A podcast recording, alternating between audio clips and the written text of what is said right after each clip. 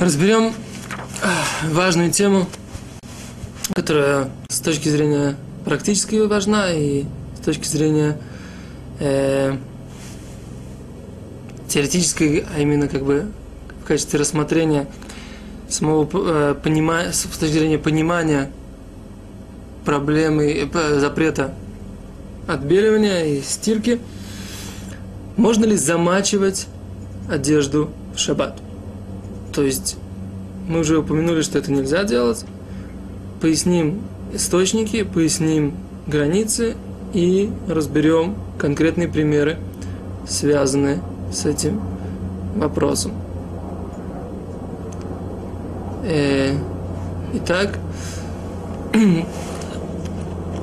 сделаем следующее вступление. В Талмуде написано, с одной стороны, что замочить одежду в шаббат запрещено за законом Тора. С другой стороны написано, что человек, который идет к Раву и встречает по дороге какую-то реку или канаву или там какой-то небольшой ручеек, может пройти по нему в одежде, не, нужно ему снимать одежду, и он может пройти, окунуться, так сказать, как бы по шею в воду, или даже выше головы, так сказать, ну и пройти, так сказать, по, по дну, да. То есть из этого мы видим, что, в принципе, сама реальность того, что одежда намокла, не запрещена в шаббат. А как же быть? Вот ведь мы говорим, что замачиваясь, одежду в шаббат запрещено. Есть еще один пример Э, что можно окунаться в микву в одежде. Женщина, которой нужно очистить свои одежды от ритуальной нечистоты, она как бы в шаббат окунается или в Йомтов окунается, ей нужно очистить одежду, точно так же окунуть в мику для того, чтобы ходить в ритуально чистой одежде тоже. Это принципиальная разница к вопросу о, если она занимается, например, она жена Коина, и она готовит ему еду из трумы, у нее там есть какие-то овощи, которые трума, и нужно приготовить их в духовной чистоте. Теперь, пока она была не да, так она не готовит эти вещи, не занимается ритуально чистыми, э, ритуально чистой едой. Сейчас она хочет, чтобы у нее была ритуально чистая одежда тоже, и поэтому ей нужно ее очистить. Как это сделать? Она должна окунаться в ней, в этой же одежде. А, вот у нас есть вопрос замачиванием. Замачивать запрещено. Видим, что это можно. Как же быть в этой ситуации, как это понять? Есть в этом, э, из этой ситуации, как бы из этого противоречия, есть два выхода, которые были высказаны мудрецами. Первый – это что нет запрета замачивать, если одежда чистая. То есть, если у вас э, платье это, или это это, эта рубашка не чисты, то нет запрета замачивать их. Почему? Потому что в чем проблема? Когда ты замачиваешь, у тебя вода размягчает и растворяет вот это пятно грязи, которое попало. Для этого нужен процесс замачивания. А если у тебя есть чистая одежда, то какой смысл? Как бы сама стирка, которая может ей что-то чем-то помочь, да, это нужна какая-то стирка, тереть, там, для того, чтобы она стала белее и так далее. Просто замачивание в воде оно только еще больше пачкает эту одежду, а не очищает ее. С другой стороны, выход э, из этой ситуации, что не, только, не то, что в чистой одежде нет проблемы замачивать, а просто когда ты делаешь эту процедуру, когда ты замачиваешь не в качестве стирки, а в качестве там в воде, которая в речке, или просто к смику, то есть тем самым ты больше пачкаешь одежду, то есть называется дерх лихлух, путем загрязнения. Это не путь это не обычная форма стирки, это форма загрязнения одежды, поэтому здесь нет запрета стирать. Э, какая разница? Разница принципиальная.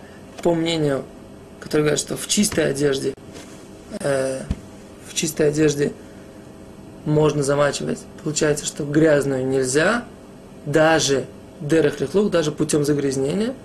По второму мнению, если мы говорим что можно путем загрязнения замачивать одежду, то путем загрязнения, может быть, можно даже и грязную одежду тоже. То есть, например, если у вас есть например, грязное полотенце, можно им, например, что-то вытереть, несмотря на то, что тем самым, возможно, оно чуть-чуть очистится. То есть, что мы говорим, поскольку оно уже, оно, поскольку есть такой путь, если обычно это, это, это вариант загрязнения, а не вариант стирки, то запрета отстирывать в этой ситуации вообще нет. Он не, он отсутствует. Так, это то, что касается как бы вступления. Теперь как мы говорим, что даже в чистой одежде мы устражаем, что возможно, что мы не замачиваем даже чистую одежду. И мы говорим, что только путем загрязнения нет запрета замачивать. И из этого мы делаем, делаем вывод, э, делаем вывод ля Аллаха, что тем самым, например, э, если человек берет какую-то одежду и, зама, и моч, мочит ее каким-то образом, что это не, она от этого не очищается, это можно. И поэтому можно э, вытирать руки полотенцем и так далее и тому подобное. Например, или вытирать, вытирать тряпкой полы, если нет опасности, что мы выжмем эту тряпку. Можно, э, что еще, так сказать, как бы окунуться, там, пройтись там, по, в воде, в реке, да, там, там в той ситуации, когда это можно, не всегда это можно, отдельный разговор, но как бы окунуть, например, если замочились, э, пройти как бы по колено в воде, например, да, это тоже можно, потому что тем самым одежда больше пачкается. Но весь это, все это разрешение только если человек не имеет в виду помыть, например, постирать. Да, если он при этом делает процесс который мы говорим, что это обычно так загрязняет, но он тем самым хочет постирать, хочет очистить одежду, то это уже запрещено. Потому что вся идея, что это нестандартная форма. Нестандартная форма, хорошо, но если ты это нестандартной формой все равно очищаешь, то процесс очищения может произойти и в этой ситуации тоже, поэтому это будет запрещено. Это то, что касается э, вступления и замачивания одежды. Теперь мы говорим, можно вытирать руки полотенцем. С другой стороны, Шуханор говорит снимать воду с рук, прежде чем вытирать их полотенцем. Рамо разрешает просто обычно вытирать э, полотенцем. Теперь вода, которая прилилась на скатерть, можно ее аккуратно снять ножом, так вот, да, при этом не давить сильно, а то, что по краям это еще больше замачивается, мы на это не обращаем внимания, потому что это больше как бы пачкает скатерть, чем ее отстирывает. Но пожимать нельзя. Например, в Песах есть люди, которые кладут, которые оборачивают э, кран тканью для того, чтобы процеживать воду. Отдельный разговор, в чем идея этого поведения – это тоже можно сделать, потому что тем самым эта ткань портится. Например, другая вещь. Если в каком-то месте я как-то спросил у, у одного равина, а как же быть, если у меня есть ситуация, когда э, веревкой привязана натилатница в синагоге, веревкой привязана, и она постоянно мочится в воде, а мы говорим, как же так, даже в чистой одежде э, есть у нас проблема с милабен. Э, он мне показал, что в Бюрологе написано, что если мы абсолютно ломах шивим, нам абсолютно не важно вот этот процесс замачивания, это тоже можно.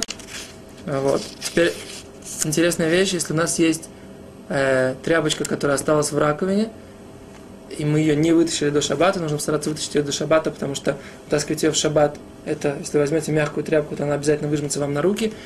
Вы же, вытащить ее в шаббат из раковины нельзя, а наливать туда воду можно. Почему? Потому что, как правило, там есть остатки еды, в раковине, и это тоже будет больше путь загрязнения. Мы тем самым эту тряпочку этой водой не отмываем, не отстирываем, а больше загрязняем. Это то, что касается, то, что касается замачивания в шаббат с, в помощью, с помощью э, э, как бы полотняных каких-то тканей. Теперь по поводу кожи и пластика. Их кожу можно замачивать, но если, опять мы уже говорили, это в законе про ботинки, что если она прошита полотняными нитками, то это нельзя. Э, класть туда порошок, когда замачиваешь кожу, тоже нельзя. И если у нас мы кладем вот эту вот э, целлофановый пластик, пластик или целлофан в воду тоже э, замачивать это можно, но вот так тереть и так далее, то это подобно коже, как мы говорили, это уже нельзя, и поэтому, э, например, стирать, как бы, одноразово скатерть можно ее просто на нее налить немножко водички, чтобы ее помыть, а тереть это нельзя будет. Синтетическая одежда тоже нельзя ее замачивать. Теперь по поводу того, можно ли замачивать э, контактные линзы в их хомере, я думаю, что мы это посвятим отдельный урок. И сейчас мы на этом наш урок закончим. До свидания.